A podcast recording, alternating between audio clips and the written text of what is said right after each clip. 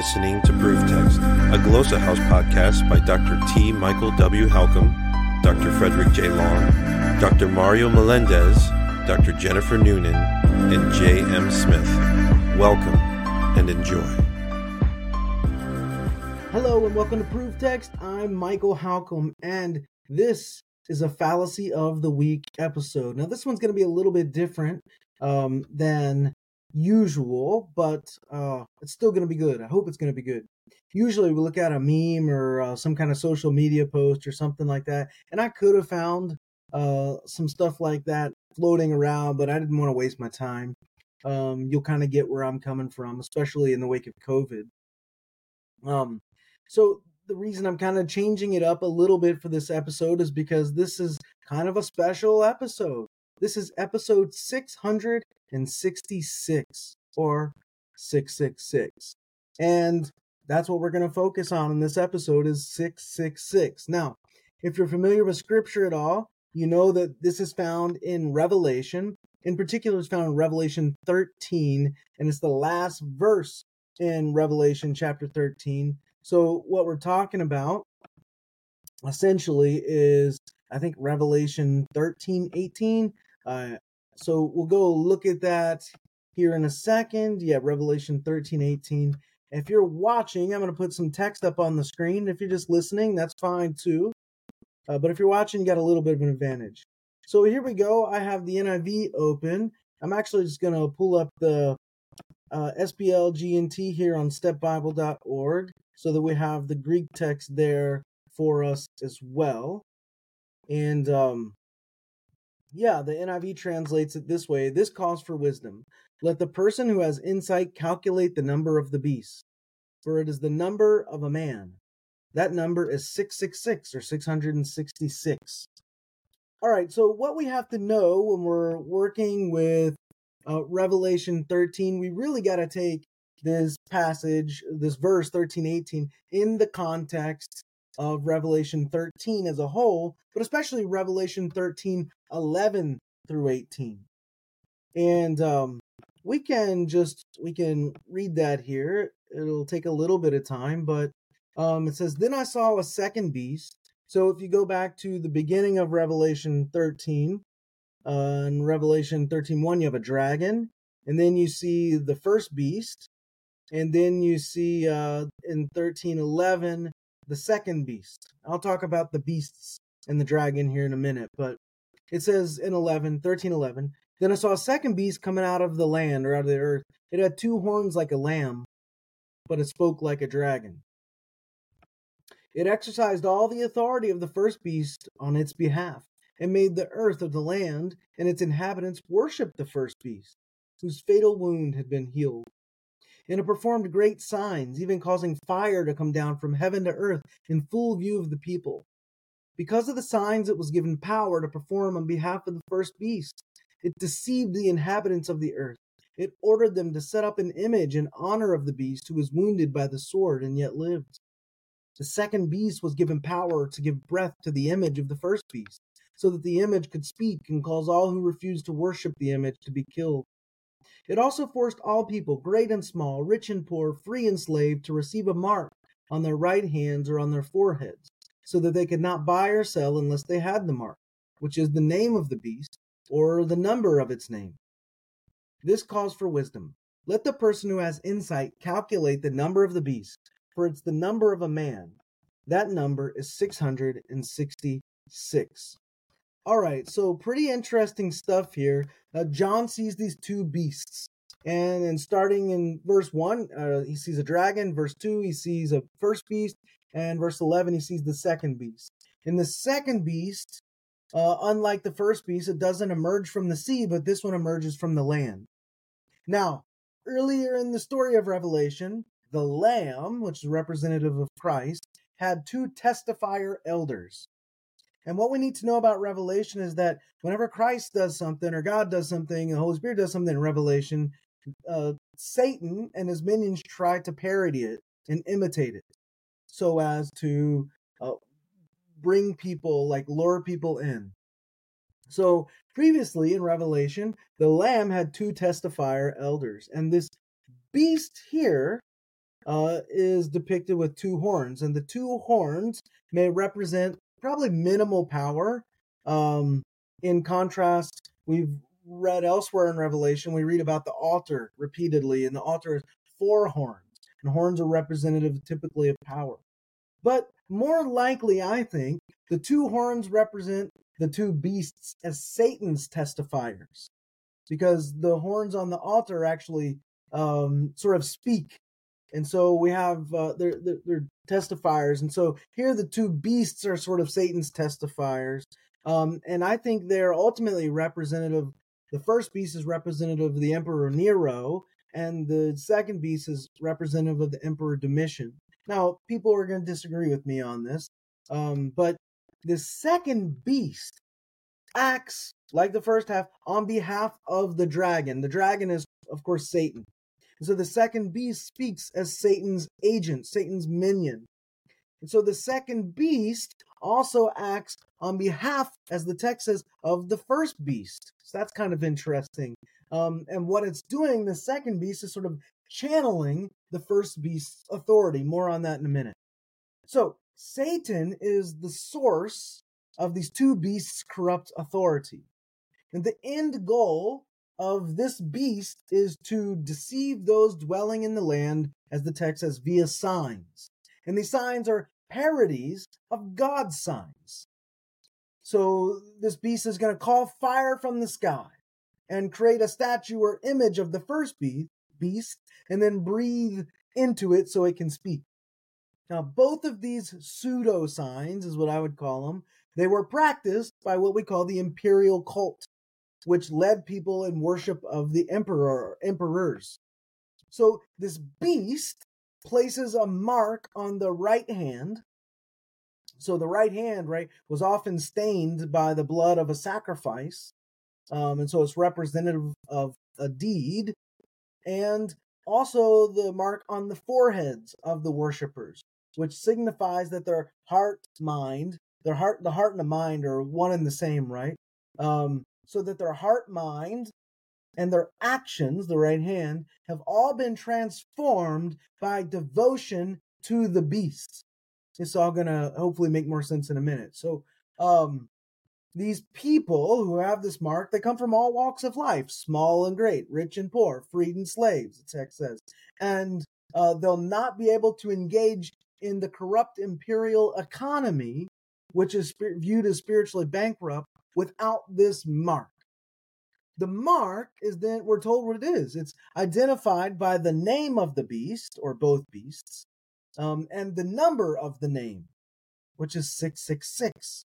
It says that number is the number of a person's name, or the number of a person. And so a mind of wisdom, um, not deceived by the beast, the text says, can count or calculate its number. So someone doesn't uh, have who isn't deceived can figure this out like a believer can figure this out. And so what's going on here overall is that these verses rhetorically speaking are exhibiting a type of rhetoric of exposure. And while it's true that the exposure may be veiled behind numbers given the vast number of people devoted to the beasts it seems likely that the riddle would not have been too difficult to solve in the ancient world so John is appealing to those in his immediate context, those with minds of wisdom, to understand that 666 refers to the emperors Nero and Domitian, or the beasts Nero and Domitian. And so Domitian is the emperor who came sometime after Nero and in whom Nero's legacy really lived on. And so all who bow to these corrupt leaders and their associates engage in the imperial cult and profess their allegiance to the corrupt government of Rome. And when they do that, they'll have death as their ultimate end. But Jesus offers a different ultimate end life. Now, let's focus on this term beast for a minute. In Greek, it's the word therion, and it appears more than 30 times in uh, Revelation, with the majority of occurrences in Revelation 13 through 17. So, those four chapters. But the term therion in Greek, when it's transliterated letter for letter back into Hebrew, you get tereon, uh. And so that word tereon when the Greek is transliterated back into Hebrew, is the numerical equivalent uh, in gematria, where he, each Hebrew letter equals a number. Tere, tereon in Hebrew equals 666. So that word beast in Greek transliterated into Hebrew equals 666. Now, this practice of assigning letters and words numerical equivalents, as I said, in Hebrew is called gematria. In Greek, it's called isopsephy. Now, doing the same thing with Nero Caesar, or in Greek, Neron Caesar, which a lot of ancient coins had on them, that was an incredibly common thing. If you transliterate that Greek into Hebrew, you get Neron Caesar. And that totals, wait for it, 666, 666. And so there are actually a lot of uh, veiled intertextual connections to Nero throughout Revelation. But um, one thing we do know for sure is that he minted many coins, and um, one one of those coins, for example, reads Neron Klav Kaisev Ger Avto. Now that's actually it's a bunch of abbreviations on a coin. I wish I had the coin here to show you. I, I'm on a different computer. Um, Right now, I don't have the coins here, but you're just gonna have to take my word for it. So Neron Klav Kesev uh, Ger Avto. It's a bunch of abbreviations, and it it's short for Nero Claudius Caesar Augustus Germanicus Emperor. Another uh, further abbreviation on a different coin is Nesev Gamma Av. Nero Augustus Germanicus Emperor. Um, these are these uh, numismatic epithets for Nero, and both of those titles 666. So you have various coins, not just one coin, but multiple coins floating around, and where those um, epithets to- total 666. Likewise, the Emperor Domitian who also minted coins in his name, has one that, when spelled out completely, reads Autocrator Caesar Theos Viu Domitianos Sevastos Germanicos. It means Emperor, Caesar, Son of God, Domitian Augustus Germanicus. It shows divinity and royalty. And one abbreviation of that is A Ke Domit Sev Gamma, right? And that's on a coin. That totals 666. Some coins actually had an epsilon. Um, uh, domet ake, uh, domet sevye, which also totals 666. Um, so it's it's kind of interesting. We may also have a, a, a connection back in Genesis 4:15 to Cain's mark, but really what's going on here is we have references to Nero and Domitian. And as we know, Nero, it was a really bad man. One scholar named Schultz um, says that Domitian was depicted in some ancient literature as being even worse. And so after Nero's death in 68 CE or AD, however you say that, and prior to Domitian taking the throne after his father, Vespasian, there were rumors actually floating around in the ancient world about a return or a resurrection of Nero. And this led to what's known historically as the Nero Redivivus myth. Um, that is the, the, the Nero resurrected myth. And knowing this, many pretenders, they, they knew this was floating around, they tried to fill that role, but they were never successful. Post Nero emperors such as Otho, were, they even went by the name Nero Otho. Domitian was similar and was keen on taking Nero's statues and recarving the facial portions to resemble his own, while also leaving traces of Nero. Another scholar named Prusak says images of the emperors were invested with an aura of semi divinity and regarded with awe, and their images were loaded with symbolic attributes. It allowed uh, end quote, it allowed a later emperor to identify themselves with a predecessor and make the point that they were now the one in charge. So statues and portraits were really significant. And um, again, Prusak says the emperor's presence was required in all important community centers, such as a courtroom. The emperor couldn't possibly be present at all times, but his image could be a constant presence in such venues. End quote. So the statue that's referenced in these verses that we just read may refer to a Nero statue given new life by Domitian's, breathed new life into it, Domitian has. The imperial cult also had a practice of making it appear that statues could talk. They could move the, the jawbone up and down on some of these statues. So these two, you know, these, not two, but these sets of verses right here um, are of considerable importance. And we need to understand the identities of these two beasts because that's critical to making sense of Revelation 13, a lot of other Revelation, but especially Revelation 13, 18, and this whole idea of 666. So, um, we, we need to understand the imperial cult, its magical practice, such as making statues move their mouths and appear as though they're talking. Somebody standing behind them and, and talking, but making it look like the statues are talking.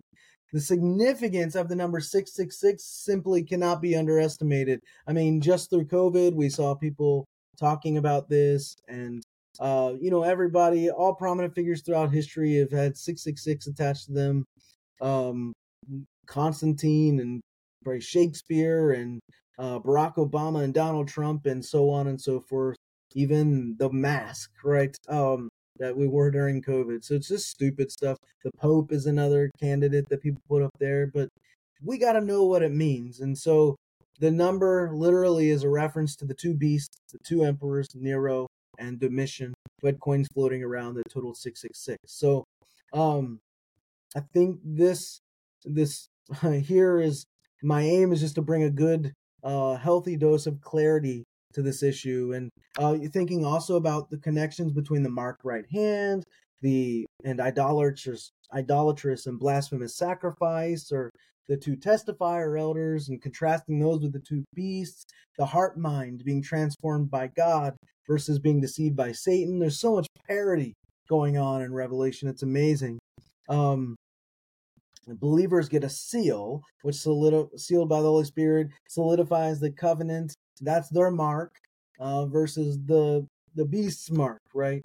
Uh, so these are all things we need to understand.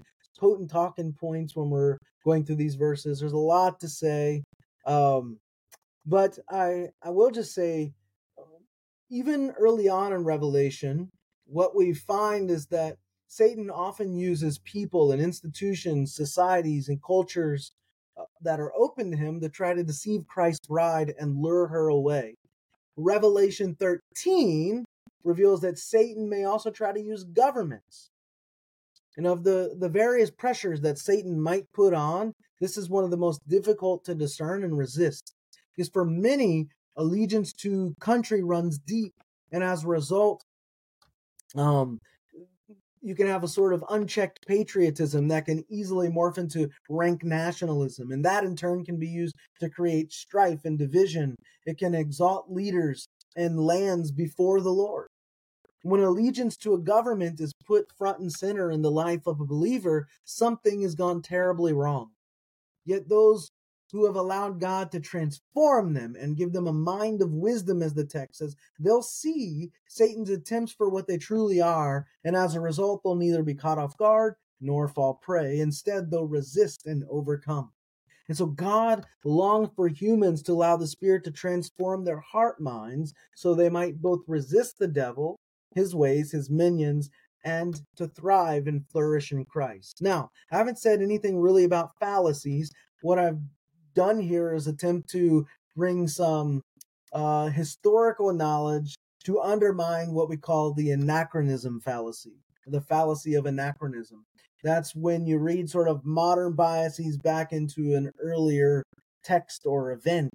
Um, and this happens all the time with scripture, but especially with revelation. So, what we've done here is undermine or expose rather the fallacy of historical anachronism or the fallacy of anachronism. There's other fallacies um, that that I could undermine, but I've been talking for a while, and I'm going to stop there. Just I'll, I'll, say this: remember that uh, what's important here is that six six six refers to the beasts, and it it is as the text tells us representative of their names, and their names are representative of their persons.